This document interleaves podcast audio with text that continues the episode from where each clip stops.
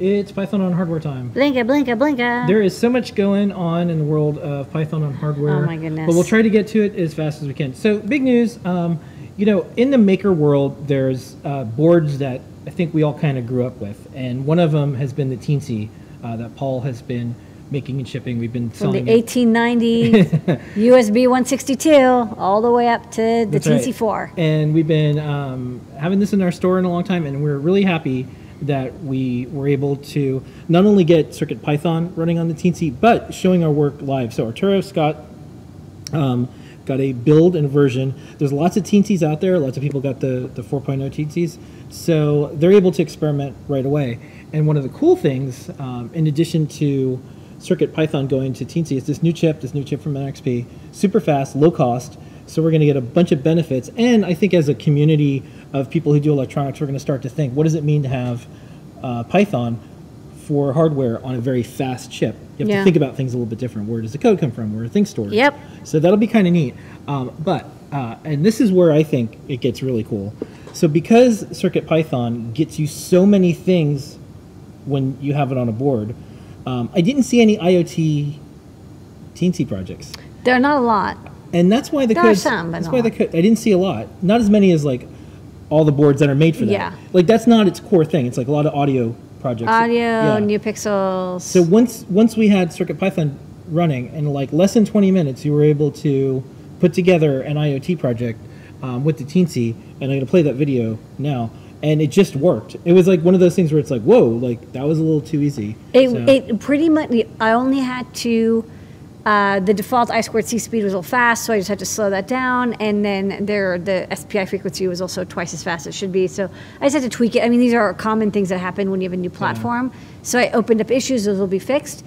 But once I just fixed the speed um, for the peripherals, everything just worked fine. So uh, take it away. Uh, it took longer to answer the door and get a snack than it did to do this project.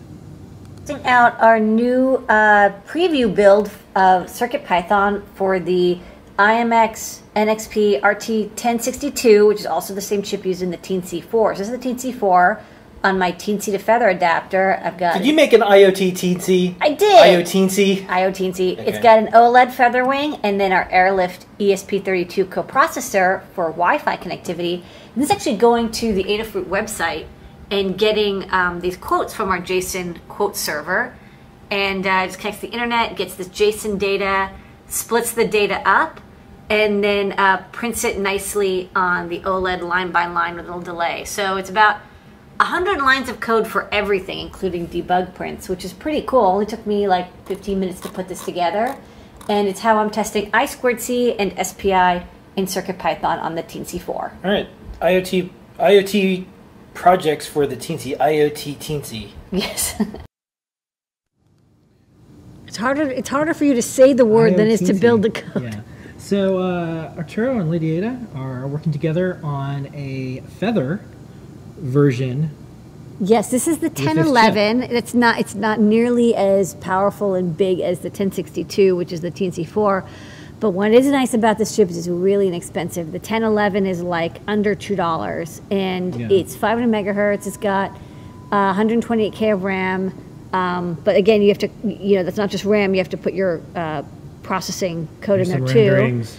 Some renderings. We've got NeoPixel going on there. We've got Yeah. QSPI. We cannot call it the Feather M711 because 711 probably wouldn't like that. Although that would be a fun name. It's the M7 1011. Yeah.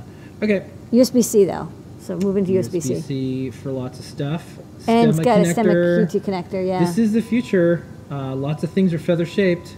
And lots of things have I stemma-like connectors. it'll be fast. It won't be big, Lots but it'll Python. be fast. So you'll be able to run fairly large um, projects in it, but it's just not going to have as much RAM as like the NRF52840. So it's a little bit of a trade-off. Yeah, what's good is you can choose which chip and which thing you want to do. It's like I want to do a project like this, but I, I want to just learn Circuit Python once. I want to learn Python just once, and then you just pick the chip. Oh, I want Wi-Fi. Okay, let me get this board. Oh, I want Bluetooth. I want. I'll get this board. Oh, I want something super fast.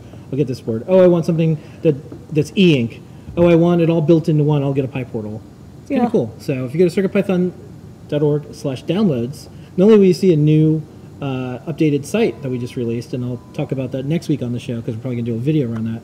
but you'll be able to see all the the boards. There's a menagerie. There's 98 altogether. We'll have 100 by next week.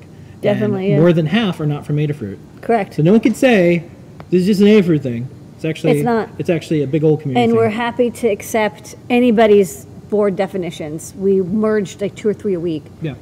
In fact, I usually have to, I, I spend more time hassling people who are making boards to please, please, please submit PRs. Yeah. Submit your PRs. Please submit your PRs. Okay, we wrapped up the CircuitPython 2020. Um, each year we've been doing CircuitPython. We're like, what do you want from CircuitPython? Uh, what can we do together? So you can look at the past ones. We also have all the 2020 ones. So there is a bunch. You should go to the site and read them all. There's at least um, over a dozen ish. Yeah, there's like 20 or 30. Plus, with all the comments, there's probably like maybe 50 or 60 people plus just comments from around the web where we were able to collect them and you could take a look at them and you can see probably what our roadmap is for the year. So if you're curious where all this is going, we do this out in the open, so um, you can always tune in at any time. Projects from the community, um, it had to happen. Baby Yoda with the Circuit Playground. Uh, it's glowing. It's just green inside of a 3D printed Yeah. Baby Yoda. Well, that's what people want. Uh, folks are using Circuit Python and PyPortals for um, projects. This is for an event. This is uh, the Undercroft. They're having a Python and PyPortal event on 129. Uh, it's Bring Your Own Portal. I kind of think that's fun. B- uh, BYOP. I just love the graphics. Yeah, Beautiful. cool. Next up, um, Joey has been working on. You probably know him from the Open Book project. Used to do feathers in through-hole versions, and uh, posted up some great photos of them. It's a Um, chunky. Yeah, it's a simple SAMD11 feather. Yeah. That was uh, through-hole. Um, Doctor Who is back on the air for the holiday season, uh, after the holiday season show. So, of course, a lot of people noticed that there was a meeting of the Doctor and Ada Lovelace. Took photos of, of the screen and then said, "Oh, I'm working on this too." So, if you like electronics, and uh, who's called the first programmer, Ada Lovelace, uh, Doctor Who from the BBC is now playing. There's a fun game. This is called Don't Step Step on the Snack. no Step on Snack. Um, help Blinka skip a variety of feet in this Frogger clone developed on the Adafruit badge. And uh, I think this is from uh, Foamy. Believe it's from Foamy. Yeah. Um, this is kind of cool. This is a PyBadge, and the PyBadge has It's like a plotter. Yeah, it's kind of cool, right? So this a is a Good Pi work. badge is a serial plotter. That's fun. Yeah, and this was also from Joey, who worked on the Feather um, and the Open Book. This is a badge that someone made with their own 3D printed lanyard holder, and it's called OrcaCon.